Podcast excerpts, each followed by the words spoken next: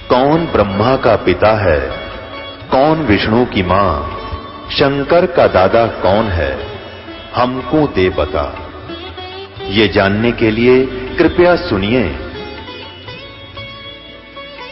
जगत गुरु तत्वदर्शी संत रामपाल जी महाराज के अमृत वचन सर्व पवित्र धर्मों के पवित्र शास्त्रों के आधार पर। क्या तो हज़ार वर्ष उठा कोई नहीं। है, क्योंकि ये तो पक्का समाधिस्थ हो जाता है। और मेरी आत्मा रोए, जागी वही हुआ था।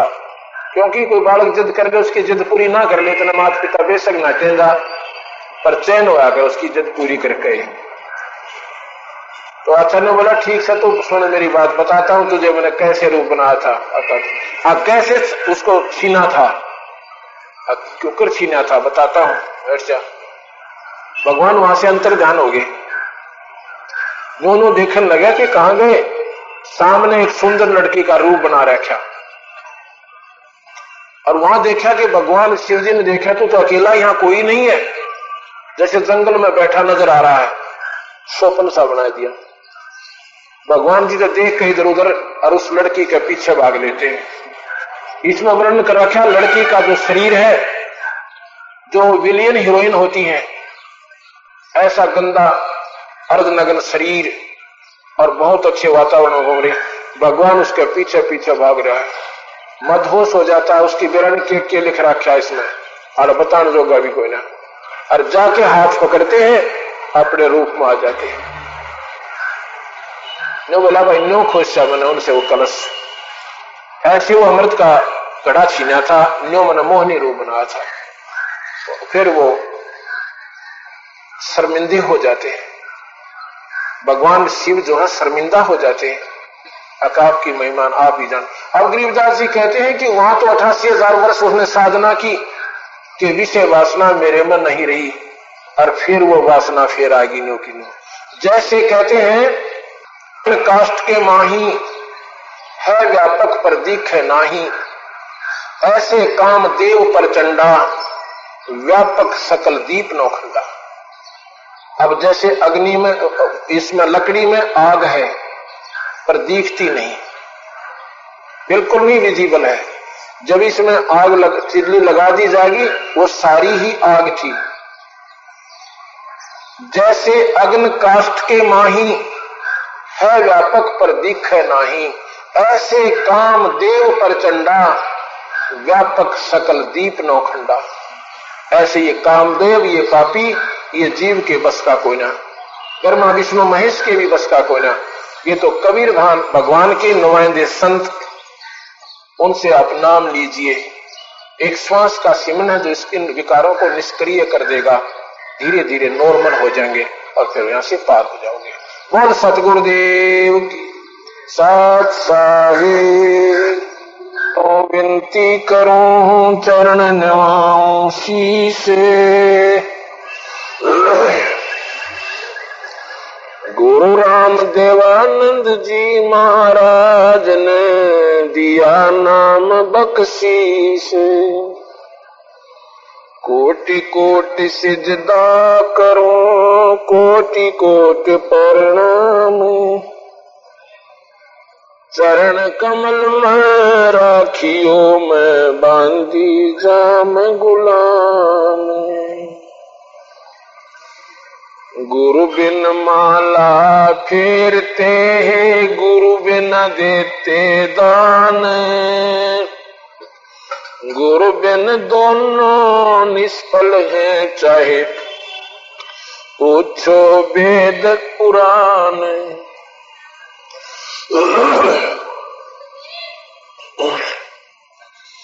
कबीर गुरु गोविंद दोनों खड़े काके लागू पाए। बलिहारी गुरु अपना जिन गोविंद दियो मिलाए।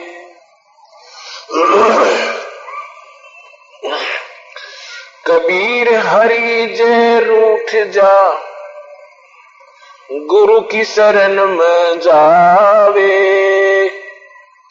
कबीर गुरु जय रूठ गए तो हरि ना कर सहाय।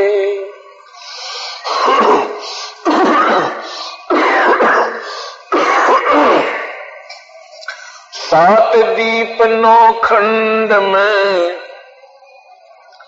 गुरु से बड़ा ना कोई करता करे न कर सके। गुरु करे सो होवे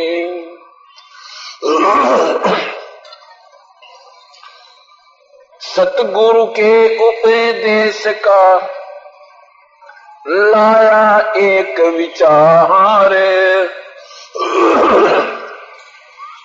जे सतगुरु मिलते नहीं तो जाते नरक द्वार कबीर नरक द्वार में दूत सब करते खेचा ताने। उनसे कबू नहीं छूटता, फिर फिरता चारों खान।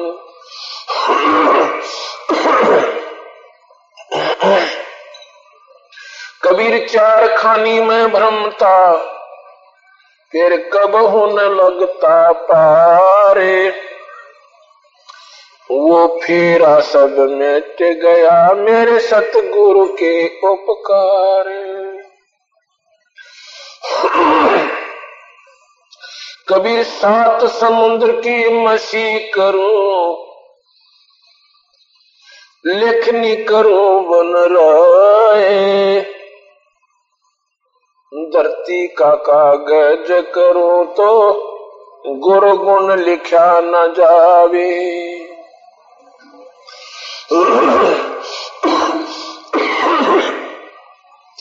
कबीर राम कृष्ण से कौन बड़ो? उन्हों भी गुरु की तीन लोक के वो धनी ही गुरु अग आधीन।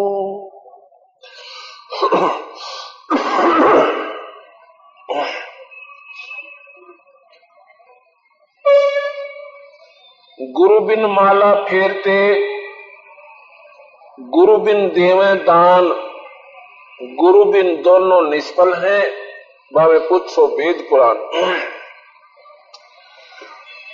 कबीर साहब कहते हैं कि किसी भी शास्त्र को उठाकर आप देखिए, उसमें सबसे पहले यदि आप धार्मिक कोई उपलब्धि चाहते हो आत्म कल्याण चाहते हो, परमात्मा का भजन चाहते हो, कोई धर्म अनुष्ठान करना चाहते हो तो आपका गुरु होना अति अनिवार्य है।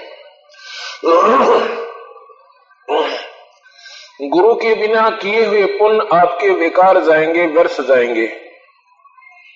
कोई भी आप धन, कोई धर्म करते हो, चाहे अपना मनमुखी कोई नाम जप है सीताराम, राधे श्याम, सीताराम, राधे श्याम, ये कोई बिना गुरु के ये जाप कितना ही कर लेना, आपको फेल है, निष्फल है। और गुरु भी पूरा होना चाहिए। जो नहीं कोई पकड़ा ऐसे तो मेरा गुरु, में आपका शिष्य, और चल मेरा दान करवा दे। ऐसे कोई लाभ आपको नहीं होगा। गुरु भी पूरा हो नॉमिनेटेड होती है समय समय पर संत और बहुत ही कम संत होते हैं एक समय के अंदर। तो उन्हीं संतों से उपदेश लेने से बात बनेगी, आम गुरु से बात आपकी नहीं बनेगी। कई नादान व्यक्ति कहते हैं कि नारद ने झीमर गुरु बनाया था, धीमर, जो मछियारा था। और उससे भाई उसकी मुक्ति होगी। अर्थात गुरु कैसा ही हो गुरु तो गुरु ही होता है। ये गलत धारणा है। क्योंकि इनकम्प्लीट नॉलेज है। ये अधूरा ज्ञान है कि नारद ने धीमर गुरु बनाया था। जब उन्होंने उसे गुरु बनाया, उस समय वो धीमर नहीं थे। उस समय वो पूर्ण संत हो चुके थे। क्या बात हुई उसके साथ? एक ऐसी घटना घटी कि वो मछलियाँ पकड़ते थे। कौन? कालू नाम के धीमर।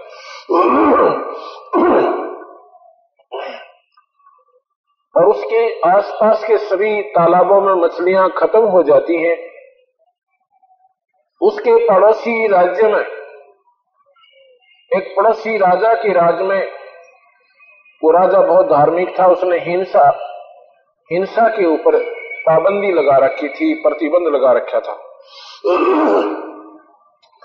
और ये कह रखा था कि यदि मेरे राज्य में कोई हिंसा करेगा, कोई पशु पक्षी या मछलियाँ पकड़ेगा, कोई मारेगा, शिकार खेलेगा, उसको सजा दी जाएगी।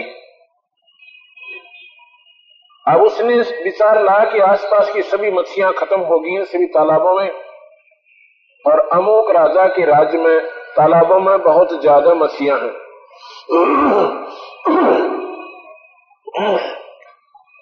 जल्दी, रात्रि में सुबह जल्दी जाऊँगा, यानी सुबह सुबह वक्त वक्त से जाऊँगा उस समय कोई नहीं होगा वहाँ पे, और मच्छियाँ पकड़ के ले आऊँगा। क्योंकि वहाँ मच्छियाँ बहुत हैं, बहुत जल्द, थोड़े ही समय में ज़्यादा हाथ लग जाएगा, और तेरा काम बन जाएगा। ऐसा विचार करके वो कालू नाम का धीमर, मुँह अंधेरे यानी सूर्य अस्त होने से पूर्व उस तालाब पर पहुँच जाता है। उसमें थोड़ी थोड़ी सर्दी सी थी। उसने क्या किया कि ऐसे झुंडों के बीच में, क्योंकि तालाब के आसपास झाड़ जंखाड़ बहुत होते हैं, वृक्ष भी बहुत होते हैं, उनके बीच में उसने क्या किया? अग्नि जलाई।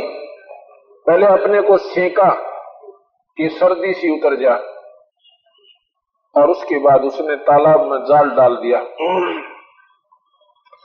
उसने जाल डाला था, उधर से उसी राजा, नगरी के राजा का आना हो जाता है। वो किसी दूसरे शहर में जा रहा था सुबह सुबह जल्दी।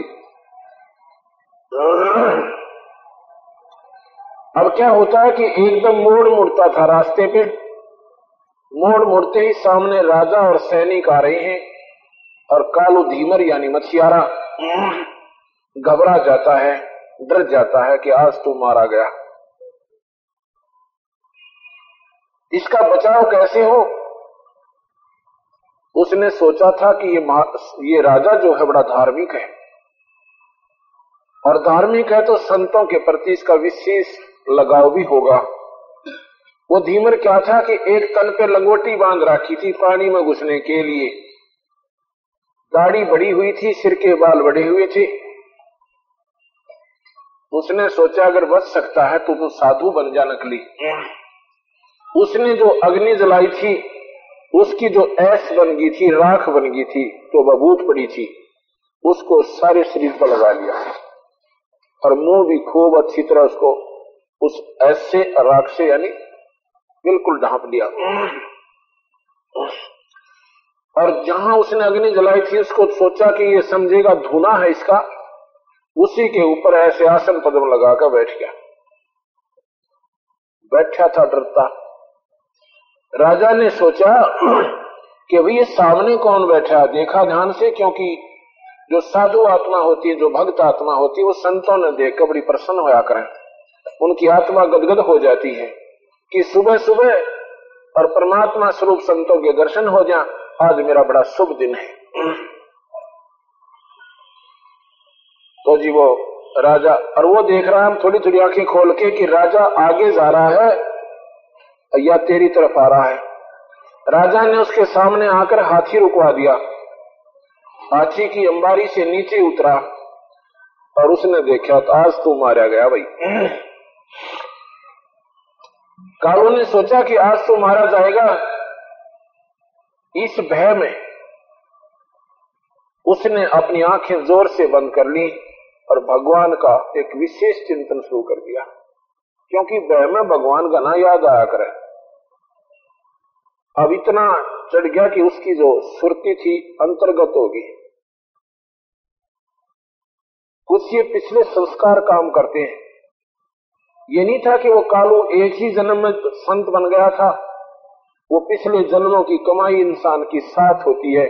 कबीर कमाई आपनी कबू न निष्फल जावे।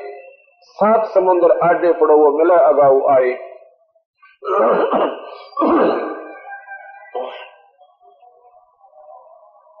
तो उन्होंने उसकी अंतर्गत मृत्यु होगी और एकदम साधु रूप में वो शांत हो गया। राजा आया देर तो बैठे प्रणाम किया, एक दो बार नमो नारायण कहा, लेकिन महात्मा ने आँखें नहीं खोली। वो तो डर रहा था जैतना आँख खोल दी तो पकड़ा गया। राजा ने सोचा कि साधु अपनी साधनाएँ करते, इनको ज़्यादा नहीं टोका टाकी किया करते। दर्शन हो गए, मेरे सौभाग्य हैं, और वहाँ पर पाँच सात सोने की मोहरें रख दी। उन धोने के ऊपर पूजा के रूप में और प्रणाम करके चल पड़ा। राजा चला जाता है। उधर से उसको क्या होता है? कुछ देर के बाद उसने आँखें खोली कि राजा तो जा चुका है। फिर देखता है सामने उसने तो पूजा भी की हुई है। दिन से उसका जो जीवन बदल गया, उसने के सोचा, क्या विचार लगा कि, हे मालिक, मैं तो तेरे नाम पर नकल की थी। मैं तो तेरे नाम की नकल की थी और एक ढोंग किया था और उस ढोंग के वजह से भी राजा ने तो माथा टेका और ये धन मेरे सामने आ गया। फिर विचार करता है परमात्मा यदि मैं असल रूप में आपको याद करूँ तो आप ना जाने के कर दो। इतना विचार लाकर, वो असरपियाँ उठाकर, इतने में उसकी पत्नी आ जाती है। क्योंकि उसने आना था जल्दी, उसको भी भय बन गया। वो बता के गया था, अमुक तालाब से मैं मछलियाँ लाऊँगा। उसने सोचा, कहीं पकड़ा ना गया हो उसका भेद तो लेना चाहिए। इतने वो विचार कर ही रहा था, इतने उसकी पत्नी आ जाती है, कहता, तू मरेगा। अभी तक यहाँ बैठा है तो मछलियाँ नहीं पकड़ी? वो कहता है, ना तो मच्छी पकड़ू। आज के बाद मैंने जो करना था, कुक्रम कर लिया। आज के बाद मैं ये मछलियाँ नहीं पकड़ूँगा। तो नाराज़ हो जाती है, क्या बच्चे तुझे खाएँगे? इनको कौन कमा के खिलाएगा? कहने लगा, ये धन उठा ले। ये पैसे में सारी उम्र में इतना धन नहीं कमा सकता था, जितना आज मेरे मालिक ने एक उसके नाम पर मैंने नकल की थी। यदि मैं असल कर लू तो ना जाने वो मालिक क्या कर देगा। उसी दिन से उसने अपना जीवन बदल दिया, वो मछलियाँ पकड़नी बंद कर दी। जैसे रत्नाकर नाम के एक डाकू थे, डाकी डाला करते थे। एक ही दिन के सत्संग में अपना जीवन बदल के महर्षि कहलाए। ठीक इसी प्रकार वो कालू नाम के धीमर यानी मछियारे ने अपना जीवन बदल लिया। घर वाले दबाव दें कि जाओ मच्छी पकड़ कर लाओ। जाल उठावे, जंगल में बैठ जावे और सारा दिन रोवे हे परमात्मा, मुझे कोई संत भी मिला दे जो मेरा गुरु बन जा। मुझे नाम मिल जावे, मेरी मुक्ति हो जावे, क्योंकि गुरु के बिना बात बने को ना।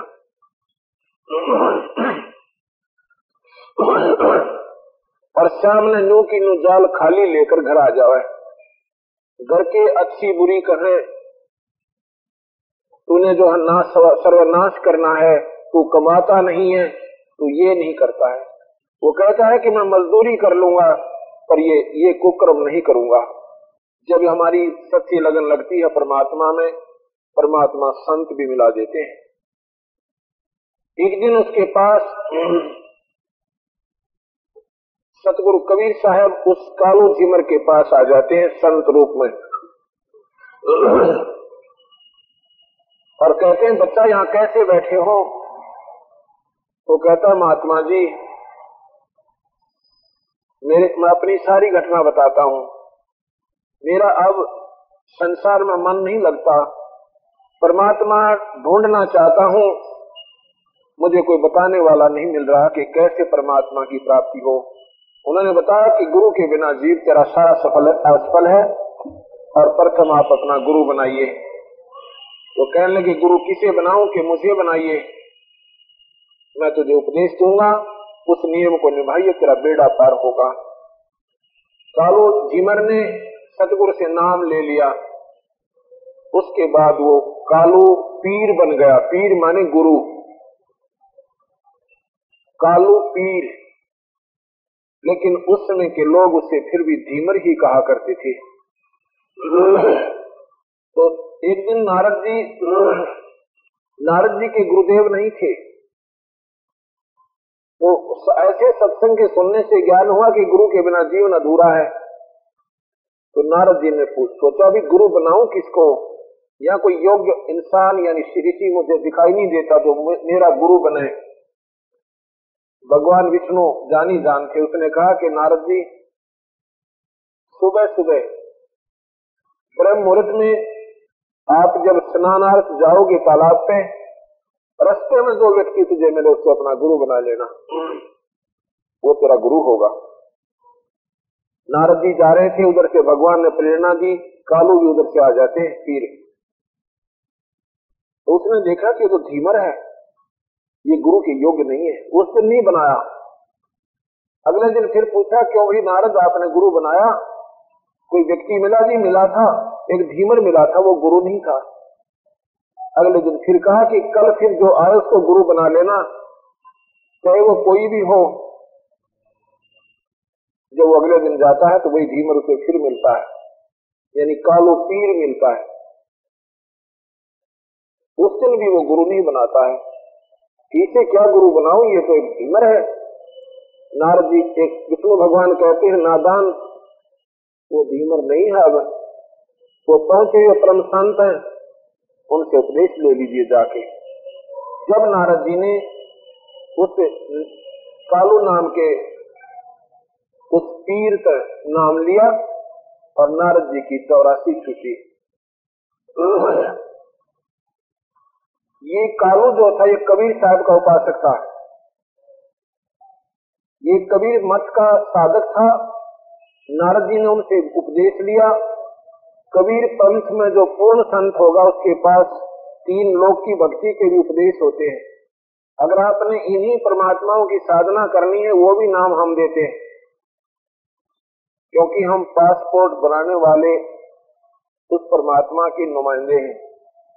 पासपोर्ट बनाने वालों से कौन सी ही कंट्री का बना ली, बनवाइए बनवाइए, उसी का बना देंगे क्यों उनके पास अथॉरिटी होती है। तो नारद जी, नाम लेने के बाद एक दिन किसी ने पूछ लिया कि तेरा गुरु कौन है? नारद जी के मन में हीनता आ गई कि क्या बताऊँ उनको? ये बताऊँ कि एक भीमर और कालू मेरा गुरु है। उसने अपने मुख से कह दिया कि मेरा गुरुदेव तो बस ऐसा ही है। इतना भी गुरु के प्रति अगर भावना आपकी हीन हो जाती है, आप चौरासी लाख के अधिकारी हो जाते हो, आप नरक में जाओगे। गुरु के प्रति आपकी जरा सी भावना हीन नहीं होनी चाहिए। या तो गुरु बनाओ मत, बना लिया तो उसको परमात्मा तुल्य मानना चाहिए।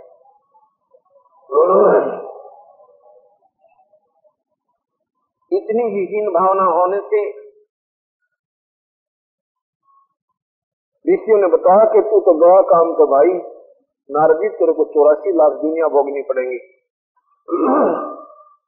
विष्णु जी ने कहा कि नारद तेने गुरु को छोटा कहा है, छोटी जाति का माना है तो चौरासी लाख दुनिया में जाएगा। अब नारद जी की घी बंदगी लगा घबराने कि अब क्या बने? किसी ने बताया कि सतगुरु अपने गुरुदेव के चरणा में गिर जाता है तो गुरुदेव के चरणों में जाकर गिरता महाराज, मेरे से अक्षमा, मुझे अक्षमा करना, मुझ पापी पर गलती होगी। कहने, कोई बात नहीं बच्चा, आपको चौरासी लाख में नहीं जाने दूँगा। क्योंकि कबीर साहब के पास वो शक्ति है जब जो राजा डरे मिटे कर्म के लेख। अदली अदल कबीर है, कुल के सतगुरु एक और किसी के पास चौरासी लाख जूनियों को बचाने का कोई नाम या अधिकार नहीं है। क्योंकि हम, आप ये हमारी कहानी कथाएँ प्रथम बार सुन रहे हो, आपको खटकती रहेंगी कि ऐसा क्यों नहीं है कि क्या भगवान रामचंद्र या भगवान विष्णु या शिव क्या ये हमारी चौरासी नहीं मिटा सकते, कभी नहीं। इनकी अपनी भी चौरासी नहीं मिटी है। खूब कृष्ण भगवान, आप मानते हो, गीता में बोले थे कि अर्जुन, तेरे मेरे असंख्यों जन्म हो लिए। तुझे मालूम है मुझे मुझे मालूम है, तुझे ज्ञान नहीं। और उसके बाद ये अपने जीवन पूरा करके चौरासी लाख दुनिया में चले जाते हैं।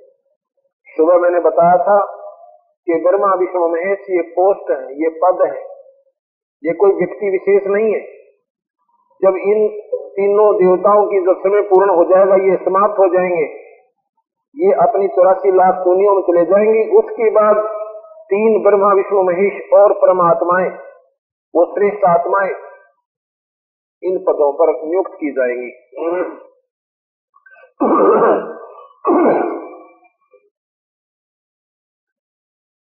यहाँ कहते हैं, नारद ने धीमर गुरु की ना, और कहा ज्ञान में हो गया ही ना। धीमर, आप लोग मानते हो कि उसने धीमर गुरु किया था, लेकिन उसमें वो पूर्ण संत हो चुके थे। आम संत से बात नहीं बनेगी। आम आम गुरु से बात नहीं बनेगी। गुरु पूरा होना चाहिए। अब हमारे मन में ये धारणा है कि गुरु तो बाल ब्रह्मचारी हो, वान प्रस्त हो और पढ़ा लिखा विद्वान हो, फला हो दकड़ो ये हमारी मन की अच्छी कल्पनाएँ हैं। जिस संत के पास कमाई है सत्य नाम है, सच्चे नाम की साधना है, वो चाहे गृहस्थी हो और चाहे ब्रह्मचारी हो, उन दोनों की ही भक्ति, दोनों ही गुरु पद के अगर अधिकारी हैं, उनके पास नाम कमाई है तो पूर्ण रूप से पार हो सकेंगे, अन्यथा नहीं होंगे। विचार कीजिए एक समय की बात है कि गुरु बिन माला फेरते, गुरु बिना देवे दान, गुरु बिन दोनों निष्फल है से पूछो वेद पुराण। सुखदेव नाम की एक बाल ब्रह्मचारी, सुखदेव नाम के एक महर्षि, जो अपनी मनमुखी साधना से और पिछले जन्मों की कमाई के आधार पर उसमें कुछ सिद्धियाँ थी। उन सिद्धियों के आधार पर वो अपनी साधना करता हुआ और एक दिन स्वर्ग लोक पहुँच जाता विष्णु के लोक में।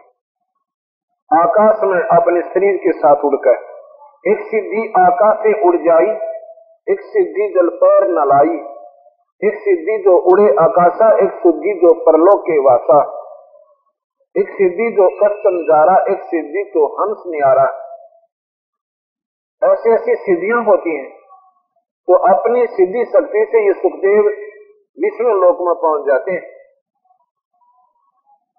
विष्णु लोक में जब पहुँच जाते हैं तो वहाँ जाकर के एक स्वर्ग, एक अलग रेस्टोरेंट होता है वहाँ पर। उस स्वर्ग के अंदर जाना इंटर करना चाहते हैं। लेकिन वहाँ पर खड़े हुए पहरेदार उससे पूछते हैं कि आप अपने गुरु की कोई सर्टिफिकेट दिखाइए।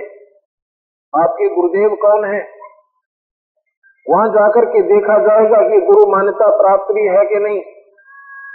पासपोर्ट बनाने वाले नॉमिनेटेड होते हैं गवर्नमेंट की तरफ़ से। नकली बनाने वाले भी बहुत मिलेंगे, पैसे हटने वाले।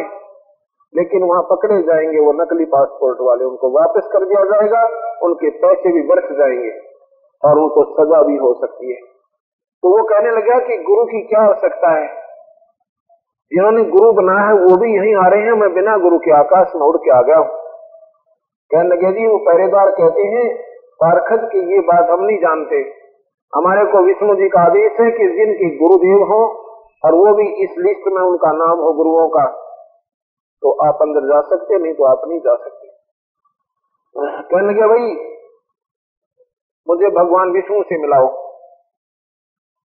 उसने सोचा था, ये वैसे तुक्के मारे अपनी तरफ़ से। भगवान ऐसा थोड़ा ही कहता होगा।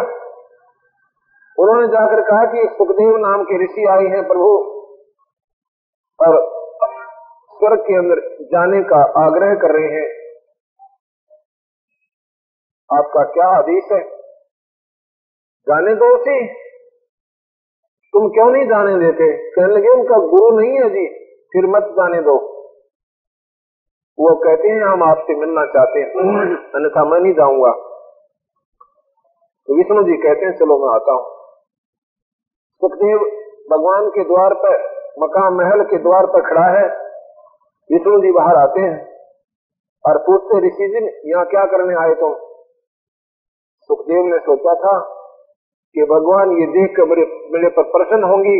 वाह भाई, वाह सुखदेव, बड़ी अच्छी कमाई की। तूने सिद्धि ऐसी अच्छी प्राप्त की और तू यहाँ पर आ गया। भाई, शाबाश।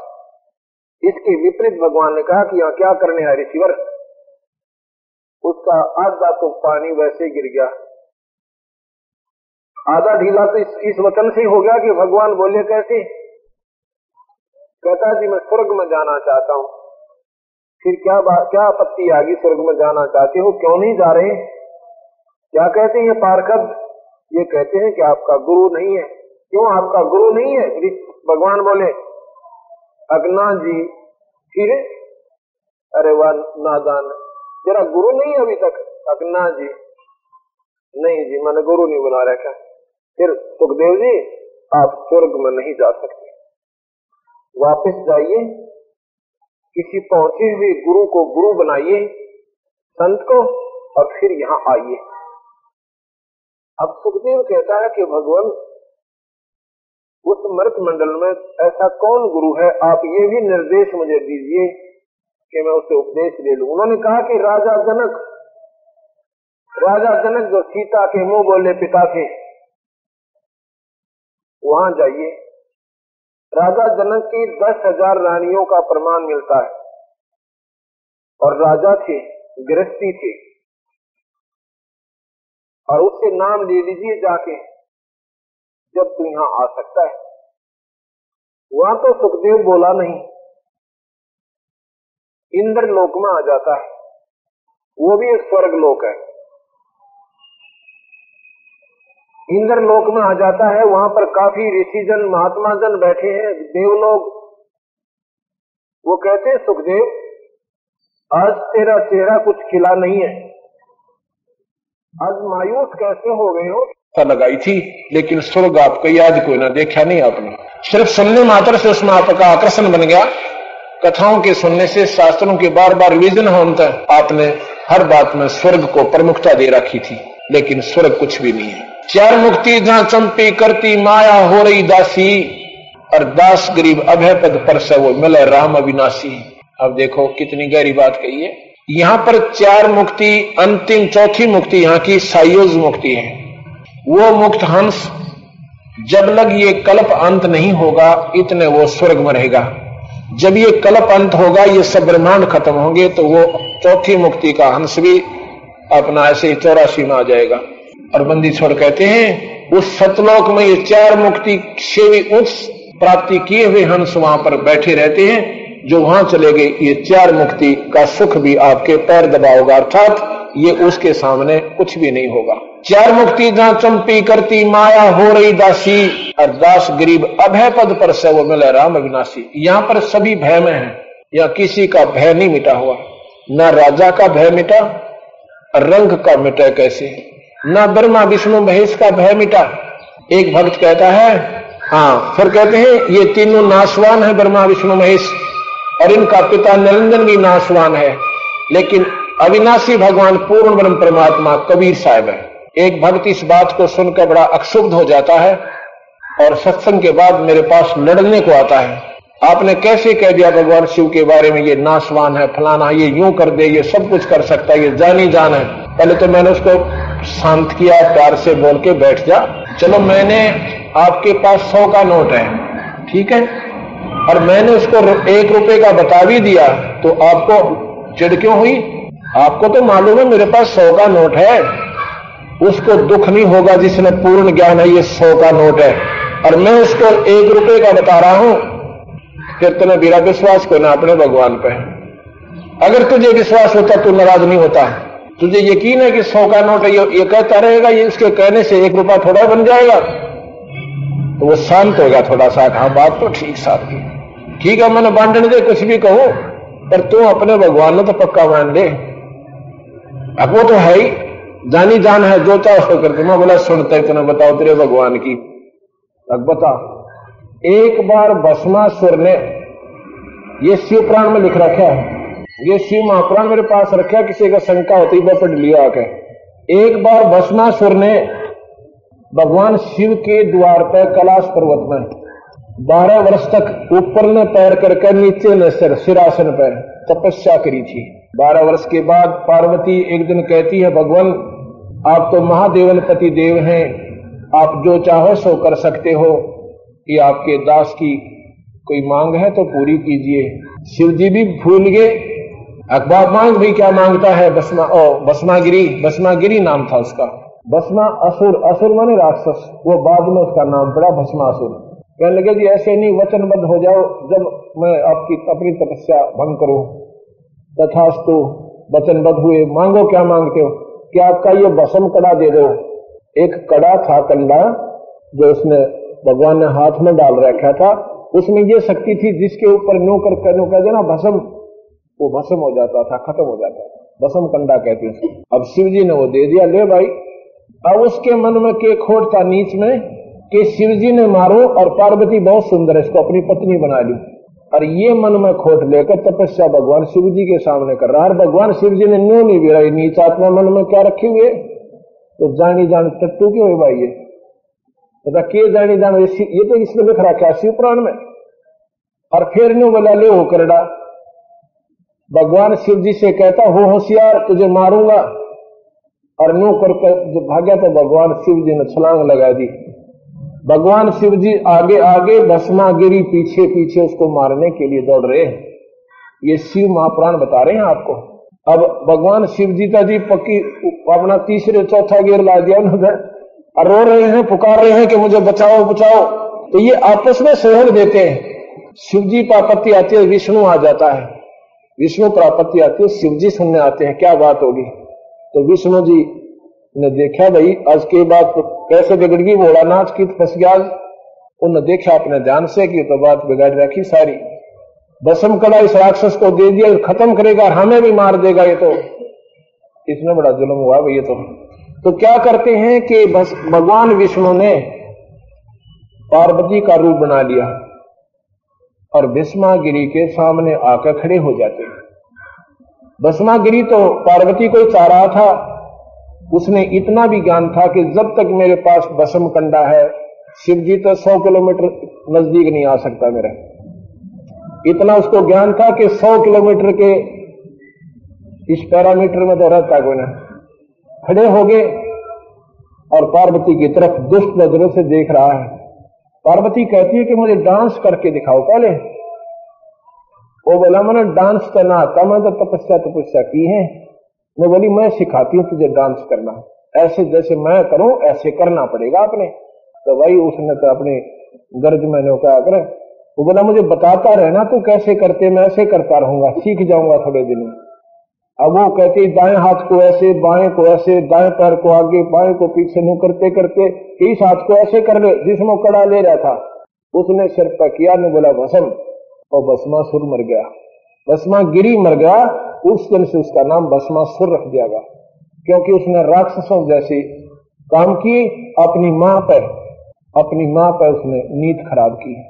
अब वो लेके कंडे ने, कड़े ने विष्णु जी विष्णु रूप में आकर और भगवान शिव जी दौड़े जा रहे हैं, सांस चढ़े हुए।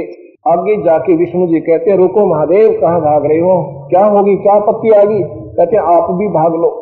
क्या हो गया कि भस्मागिरी राक्षस ने मेरे से धोखा किया है? मेरे से भसम कंडा ले लिया। कहने लगे, ये ले आया भसम कंडा तुम्हें?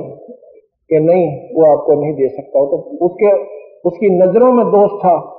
वो आपको भसम कंडा नहीं दे सकता। आप मुझे बहका रहे हो। आप सच नहीं मान रहे मेरी बात को। आप भी भाग लो, मार देगा वो। कहने लगा, मैं उसको ले आया हूँ। मेरी सत मान ले तो। अब मेरा गल नहीं लगता मैं सत कैसे मान लू? राक्षस से आप ले सकते हो। बताऊ कैसे लेके आए बता मुझे। भगवान वहाँ से अंतर ध्यान हुए और सामने एक सुंदर लड़की का रूप बनाया अब यहाँ पर व्याख्या भी नहीं कर सकता उस भगवान शंकर गेला के के भी थी वहाँ पर। उस लड़की का पीछे भाग लिए। और जाके जब बहुत दूर तो भागते रहे जब हाथ पकड़ा, भगवान अपने असली रूप में आ गए। फिर हंसने लग गए कि भाई नो नो मारा मनो, बस मागिरी। जो कि तुम रूप बना दिया। मैं वो बना दिया था। जब उस भगवान शिव जी का अदर पदर कालगा ठीक हुआ। और फिर वह ये सर्वशक्तिमान हो गया फिर। अब ये दुख भी आता है भाई सच्चाई को सुन, सुनकर, क्योंकि सच्चाई बहुत कड़वी होती है। ये भगवान ज़रूर से पर तीन लोग के ये चार भुजा के हैं, ये सोलह कला के हैं, बस। ये सोलह हौस पावर के हैं। इससे ये सोलह कला है इनकी। इनके पिता एक हज़ार कला के हैं।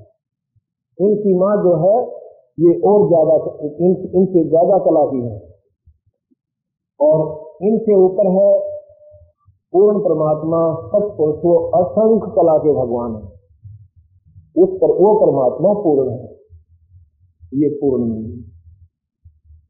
एक और आएगा थोड़ी देर में। कहने लगा जी ये हम नहीं मान सकते। ये तीनों भगवान जो चाहे सो कर सकते हाँ। बोला भाई, किस किस ना खसुमा एक तम गणे अच्छा सुन भाई, ये ये सर्वशक्तिमान है सर्वशक्तिमान है। आपने सुना होगा कि एक बार अनसुईया, अनुसुईया की कहानी सुनी होगी, तुमने खूब याद से पर तुम तो आख्या का पट्टी बाँध रहे हो। अनुसुईया की चर्चा होगी कि ऐसी सुंदर औरत और सुंदर होकर पतिव्रता आज तक हमने सुनी ना देखी। तो ये ये चर्चा पहुँच गई ब्रह्माणी विष्णानी यानी लक्ष्मी और सावित्री और पार्वती दो तो तीनों के मन में बड़ी जलन हुई, भाई, मारे तो सुंदर। और हमारी जैसी पति भरता कोई हो नहीं सकती। और वो कौन है ऐसी जिसकी इतनी चर्चा? नारद जी वो तबला बजानता हुआ कह, जी, उस लड़की अगर औरत है तो अनसुईया है। सती है तो अनसुईया है। और जन सा वो भी। तो तीनों ने क्या सलाह मशोरा किया? उन्होंने अपनी एक मीटिंग करी तीनों ने। कहने लगी कि उस अनुसुईया के सती धर्म को तोड़वाते हैं। कैसे तोड़वाते हैं कि हम उन्होंने अपनी कर ली सलाह। ऐसे ऐसे भगवान आएँगे अपने अपने घर पे, उनको वचनबद्ध करना है। भगवान तीनों आए अपने अपने घर पे, तीनों ने वचनबद्ध कर लिया। अब ईब काम बताओ, अब तीनों इकट्ठे हो जाओ। तीनों इकट्ठे होगी और तीनों वह इकट्ठी होगी। कौन? सावित्री लक्ष्मी और पार्वती जी। अब बताओ क्या काम है कि ऐसे ए, ऐसे एक अनसुईया नाम की एक औरत है, है? और अत्रि ऋषि की पत्नी है। तो फिर क्या करना है कि उसकी दुनिया बड़ी डींग मारती है वो पति भरता है वह सती है फलाना है उनका सत्य तो रिकाओ अब नकम्मी तुम क्या कह रही हो? ऐसा जुल्म हम करेंगे? अब नहीं। ऐसे करो तुम। नो करिए तुम, जाओ वहाँ पर भिक्षा मांगने के लिए। और वो भिक्षा ज़रूर देती है साधु को। अब नहीं देगी तो उसका सत, पति भरता सती में ये सारे लक्षण होते हैं। साधु सेवा, अपने धर्म पर रहना, ये सारे कर्म में मिलाकर सब सती होती है। तो उनसे तुम भिक्षा मांगना। और उनसे कहना कि हमें दूध पिलाओ। और फिर कहना कि नीवस्त्र होकर पिलाओ। दूध दो, दूध पिएँगे और वस्त्र होकर पिलाओ। वो बोला, चलो, यहाँ तक तो सीमित कर दिया तुम तुमने, ये काम कर देंगे। पर यह सब तुम्हारी गलती। तीनों चल पड़े जी वेश बदल कर साधु का रूप बनाया। जाके अपना अलग जगाया। अनसुईया जी आई, कि आओ महात्मा जी, बैठो, भोजन पाओ। कि हम दूध पिएँगे अब पियो, दूध पियो जी।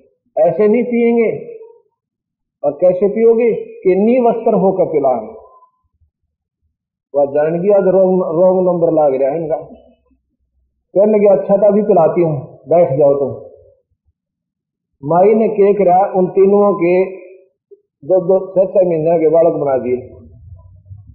छह छह महीने के शिशु बना दिए और पालने में लुटा दिए। नी वस्त्र होकर कुआड़ मूंज का तीनों आते ही, चमचा गिला दूध पिया दिया। और तीनों बच्चे बनाकर पालने में लिटा दिए।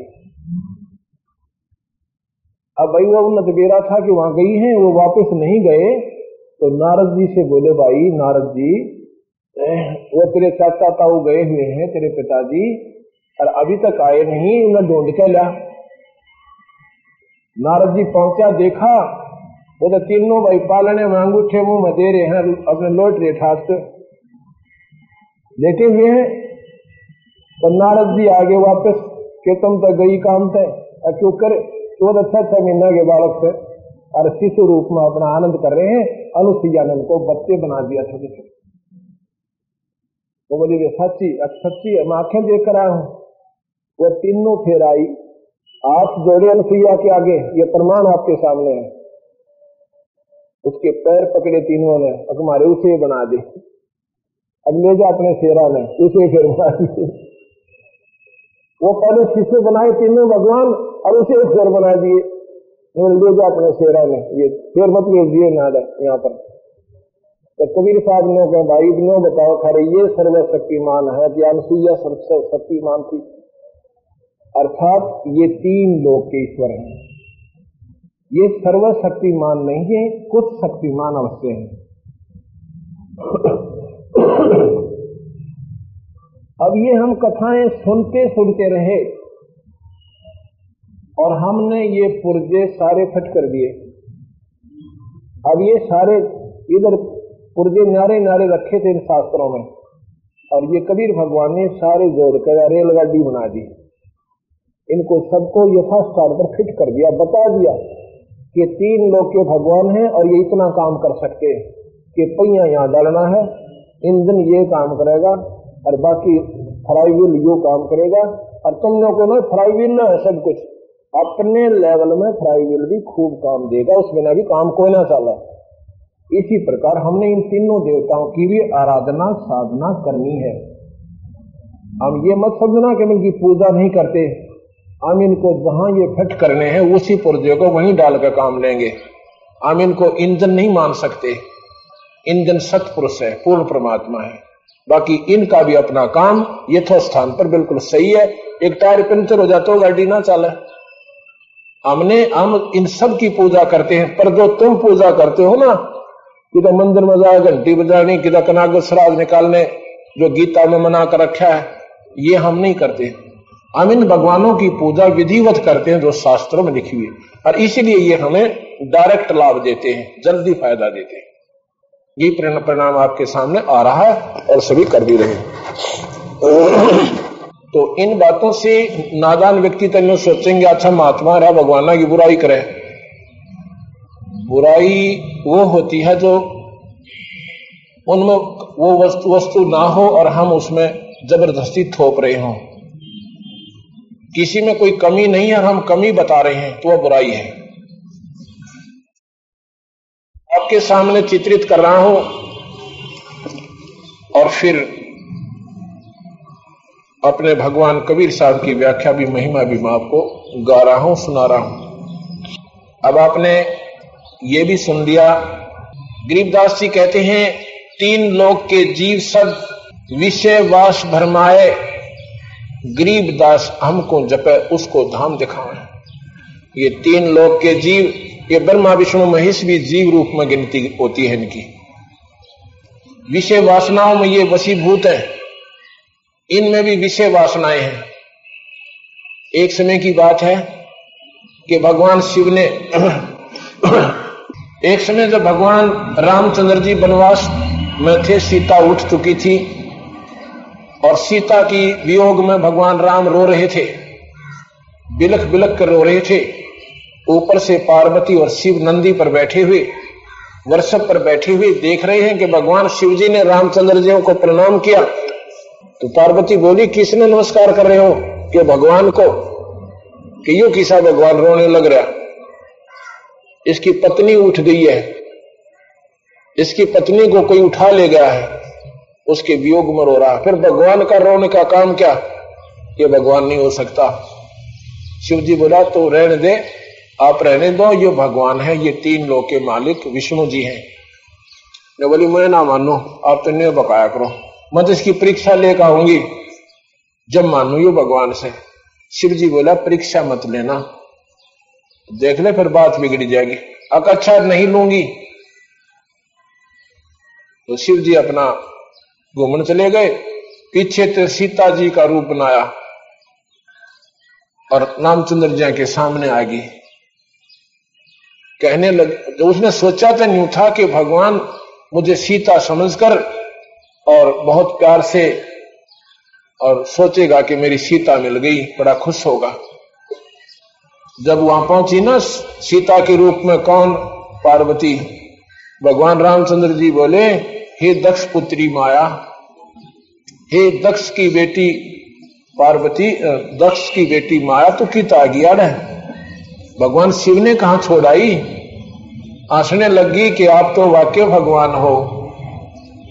भगवान शिव जी ठीक ही आपको प्रणाम कर रही थी। अब यहाँ एक विचार करना कि भगवान रामचंद्र जी ने पार्वती तो पहचान ली।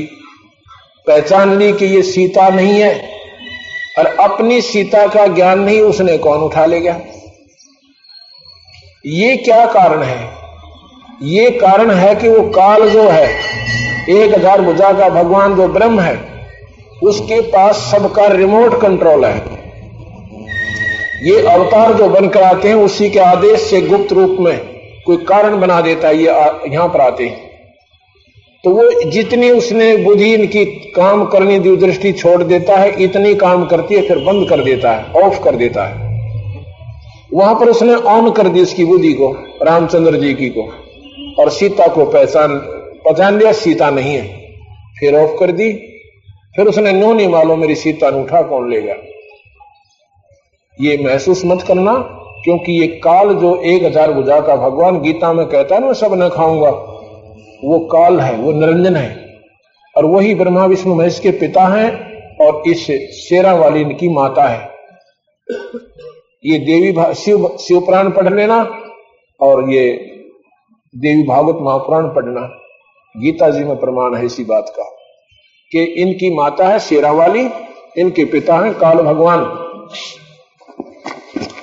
तो जी, पार्वती वापस चली गई। अब उधर से शिव जी की बुद्धि ऑन कर दी, भगवान काल ने उसने देख लिया का दिया काम बिगाड़ आई मैंने मना किया था और सीता का रूप बनाकर चली गई। इसलिए मेरे लिए ये आज के बाद पत्नी रूप में स्वीकार्य नहीं होगी, क्योंकि इसने मेरी माँ का रूप बना लिया। अब सीता को माँ क्यों कहा? क्योंकि वो बड़े भाई की पत्नी है। बड़े भाई की पत्नी माँ के तुल्य होती है। भाभी माँ के तुल्य होती है। तने बोला, परीक्षा ले आई तू? अगना में कोई ना लेगा आई परीक्षा. अच्छा झूठ भी बोला ऊपर तय भगवान ने अंदर से उसको त्याग दिया कि आज के बाद तो मेरी पत्नी रूप में स्वीकार्य नहीं होगी। एक दिन, दो दिन, दस दिन, सौ दिन महीना, दो महीने, वर्ष बीत गए। मुँह तो ना बोला। है अपना ने प्रजा की हो जाएगा भगवान। जानगी ये पक्का नाड़ी है। इन जो फैसला कर लिया, इनका अटल होता है ईब तेरे ते ज़िंदगी भर यू बात नहीं करे। फिर मैं यहाँ रहकर करूँगी क्या? तो ये फैसला लेकर पार्वती वहाँ से निकल पड़ी और अपने राजा दक्ष के, अपने पिता दक्ष के घर पर आए राजा दक्ष ने उसको कभी शादी के बाद बुलाया नहीं था, क्योंकि पार्वती ने शादी अपनी मर्ज़ी से करवाई थी, पिता नाट रहा था। वो कहता था कि मैं ऐसे शरण फिर आदमी का शादी अपनी बेटी की करूँ, कोई ना। जिसके गले में सांप, राख लपेट जाए इसमें देखते डर लग वह अपने बच्चे ने वैसे सभी आदमी यही कोशिश करते हैं कि अच्छे स्थान पर शादी हो। पर पार्वती को नारद ने बता दिया था कि तेरा पति ये है, ये मालिक है तीन लोग का भगवान। उसके हृदय में वो समा चुके थे, उनके संस्कार ऐसे ही थे। इसमें माँ बाप की कुछ नहीं बसाती, जूठे डूल की टैगरे जहाँ बच्चों के संस्कार वहीं जुड़ते हैं जाके। तो जी, उन ज़बरदस्ती शादी, अपनी मर्ज़ी से माड़ा गाली थी शिव जी बरात लेकर आ गया था। तो उस दिन के बाद ना तो पार्वती बुलाई, ना शिव जी बुलाया। जिस दिन पार्वती अपने पिता के द्वार पर जाती है, वहाँ पर राजा दक्ष ने एक यज्ञ कर रखा था। उसमें हवन कुंड बना रखा था ना पूरा बुढ़ाए और उसमें लपट निकला थी घी डाला जा रहा था। उसमें ऐसे सटेज लगा रखी थी, सारे दामाद बुला रखे थे, रिश्तेदार बुला रखे थे, पर शिव जी नहीं बुला रखा था। आमंत्रित भी नहीं कर रखा था पार्वती को और शिव जी को। तो पार्वती और दो बटे वो नहीं आए थे, दो मेहमान नहीं आए थे। दामाद, उनका सटेज, उनका आसन भी था और हिस्से का पैसा भी रखा जा रहा था। उनका हिस्सा भी रखा जा रहा था जो नहीं आए हुए थे। पर शिव जी का कितना हिस्सा और आसन। पार्वती पहले सारे गए घूमी देखा कि ना शिव जी का किता आमंत्रण हमने बेरा भी कोई ना यहाँ पर ऐसा हवन हो रहा है, और ना अपने दामाद को इन्होंने बुलाया। बेसिक वो लड़का आई थी, पर अपना रहा उसे। अपनी माँ के पास गई। न बोली, माँ, तुमने शर्म नहीं आई? अब क्या? कि तुमने अपने दामाद को ना तो हमें बुलाया, और और जो नहीं आए, उनका हिस्सा निकाल रखा है, उनका आसन लगा रखा आदर से। और आपके दामाद का, आपके जवाई का आपने कुछ भी नहीं कर रखा। माँ बोली, बेबे, ना तो तू मेरी मानती बेटी, और ना तेरा पिता मेरी मानता। बे, मैं तो तुम्हारे आगे ना पीछे, अपने बाप के ना मार टक्कर जाकर अपने पिता से मिलने जाके वो क्या कहता है? वो फिर गई अपने पिताजियों के पास, राजा दक्ष के पास। कहने की पिताजी कहा भाई, बोलिए बोलिया को नहीं? कि आपने अपने दामाद को नहीं बुलाया हमें भी आमंत्रित नहीं किया। दक्ष कहता कि बिना बुलाए किसी के घर पे नहीं आना चाहिए तू क्यों आई? और ऐसे शरीर फिर आदमी ने बुला कर बना अपनी बेइज्जती करवानी है। वो गले में उसका सांप पड़े हाथ में खप्पर तेरा के, टांगे अंडर ने बोला तो तू क्यों आई गया तेरे को किसने बुलाया था? इस बात की वो बहुत महसूस करगी बहुत नाराज़ होगी। इतना दुख मानगी कि तेरे कराऊ हवन ने पूरा, हवन कुंड में छलांग लगा दी और पार्वती मर जाती है। उधर से भगवान, अब उसमें देखो मैं बताना चाहता हूँ, सच्चाई को स्वीकार करना। ये नो ना सोचना कि मैंने ठेका ले रखा भगवान ना ये बुराई करने का, पर सच्चाई बताने का ठेका ले लिया। और यह सच्चाई कैप्सूल से है, कुनीन कैसी दवाई। और यह कुनीन खाओगे तो बुखार उतरेगा, ना कुनीन बिना मलेरिया जाक हो ये सत्कर मान लेना। ये तुम कड़वी कड़वी सुन लोगे ना, सुनते रहना। तो पीछे तुमने गाड़ी भी दे दियो पर एक बार सुन ज़रूर लेना। पर जब सुन लोगे ना, आप अपने आप में महसूस करोगे, सच्चाई तो यही है। तो जी, वहाँ पर ये जब यक्ष, ये यज्ञ, राजा दक्ष ने यज्ञ करी ना, उसमें क्या होता है कि राक्षस लोग यज्ञों को पूरा नहीं होने देते थे। शिव जी के लिए तो उसकी बनाई नहीं थी। ब्रह्मा और विष्णु को विशेष आमंत्रण किया था, आमंत्रित किया था कि आपका सहारा लेकर मैं यज्ञ कर रहा हूँ। और हो सके मेरा दामाद भी लाठी ठा ले। शिव जी उससे उससे भी मेरी रक्षा करवाना। तो दोनों आगे जी हाँ ठीक, अभी तुम निश्चिंत होकर कर, अपना यज्ञ, हम यहाँ बैठे हैं। उधर से जब पता चला, भगवान शिव जी ने कि पार्वती ऐसे ऐसे हवन कुंड में और दक्ष के द्वारा अनादर करने से हमारे को बड़ा बुरा कहने के कारण वो जल के मर गई है। तो भगवान ने अपनी जटा से एक बाल पाड़ा और ज़मीन पर पटक दिया। उसमें से एक वीरभद्र नाम का एक राक्षस दानव निकला। वो कहता, क्या हुक्म है? भगवान ने बोला ये सारे भूत, प्रेत, ये गणपण ले जा सारे पूरी सेना और राजा दक्ष का सर काट दे जा। अब वो तो चल पड़ा हुआ ले गला बड़दा पूरा। उधर से राजा दक्ष को ज्ञान हुआ कि पूरी सेना लेकर वीरभद्र आ रहा है। और यह चर्चा सुन दी ब्रह्मा और विष्णु ने दोनों खिसकने लगे। ब्रह्मा चलने लगा जब राजा दस कहता, भगवान, आपका तुमने आसरा लिया था। आप कहा जा रहे हो? मेरी रक्षा करो। ब्रह्मा ने बोला, ये दोनों ये पकड़े कान भाई वीरभद्र तो इतना बलशाली है, किसी का काबू को ना आए। हमारे बस का नहीं है उसके साथ लड़ना। बर्मा तो नाटते नाटते भाग गया। फिर चले विष्णु जी। विष्णु जी ने सोचा, ही को मर गया एकला। तो वो भी चल पड़े। राजा दक्ष ने पैर पकड़ के छोड़े को नहीं, भगवान, या तो मैं भी गेल चालूँगा आपके। आप तो कम से कम रुक जाओ। विष्णु जी रुक गए। चलो। वीरभद्र आ जाता। ये शिव पुराण में लिख रखा कोई ना सोचा, महाराज जी गप्पे मारे से? आप पढ़ना शिव पुराण पच्चीस रुपए की आओगी। एक बार फिर पढ़ना इसको जाकर के जन्यों की नो ना पावत है। तो क्या होता है? वीरभद्र का और भगवान विष्णु का आमना सामना हो, हो जाता है। और वेद मंत्र पढ़ने वाले पंडित मंडल यहाँ अपने वेद के मंत्र पढ़ रहे हैं। आमना सामना होता वीरभद्र ने तीर मारा विष्णु ने उसका तीर काटना चाहा लेकिन वो तीर जाके विष्णु का लग गया। उससे वो सतब्ध हो गया। लोगों ने खंबा सा बन गया। इस विष्णु हल्ला ना टल। है विष्णु जी की सतबता वेद मंत्र पढ़कर उन पंडितों ने उतारी जब वो हलन टलन लग गया। दोबारा फिर आमना सामना हुआ। फिर भगवान उसके वीरभद्र का उसका जो है फिर दोबारा तीर छाती में जा लगता है और विष्णु जी वहाँ से भाग जाते हैं। विष्णु जी भाग जाते हैं वीरभद्र के सामने। सर्वशक्तिमान भगवान कहते हो, जिसे ये आपका शिव पुराण बता रहा है। अबीर बदल ने जाकर राजा दक्ष की गर्दन काटती। फिर जाके हाथ पार जोड़े भगवान शिव के सामने।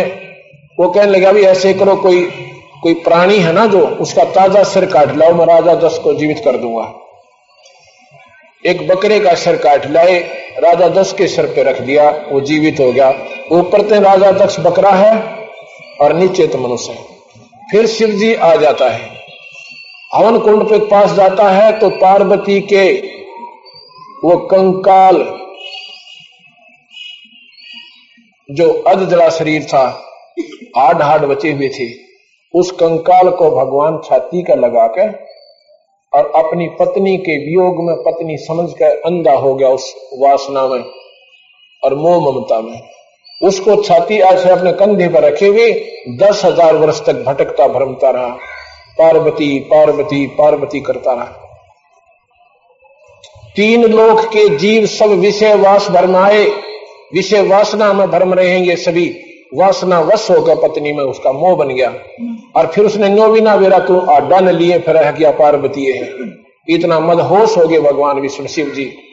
है उनके साथ तो महाराज गरीबदास जी कहते हैं, इतनी संज्ञा दे दे तो भी कम है। एक भैंस जो होती है ना, भैंस, उसका बच्चा मर जाता है। व्यापारी लोग क्या करते हैं, उसकी खाल उतार कर बच्चे की, उसमें भूस मर देते हैं। एक पुछड़ पूछड़ छोड़ जाकर धूम। और उस उस बने हुए उस मॉडल को भैंस के सामने रख देते हैं। भैंस उसको अपना बच्चा मानकर स्वीकार कर लेती है। और जब उसको लेकर चलते भैंस उसके पीछे पीछे भाग लेती है, अपना बच्चा समझ उसको चाटती है, प्यार करती है। अर्थात उसकी बुद्धि इतना ही काम कर रही है कि ये तेरा बच्चा नहीं है और फिर भी उसको अपना बच्चा मान रही है। उस पर आसक्त हो रही है। ऐसे ही भगवान शिव ने उन हड्डों को पार्वती मान के दस हज़ार वर्ष तक उसको लिए फिरेगा, उसकी ममता में। उसने नो भी नहीं बेरा तो हाड ठाए फिर है, या कोई तेरी पत्नी है। इतना अंधा ये इस हवस के वश हो जाता है और ममता मोह के वश। इतना इसमें शक्ति है। ये किसने दे रखी है? काल भगवान ने। फिर कहते हैं, भगवान विष्णु ने सोचा, भाई यू तो अच्छा बौड़ा होया इन अड्डा ने ना डालता बता। भगवान विष्णु ने कहते हैं, सुदर्शन चक्र छोड़ा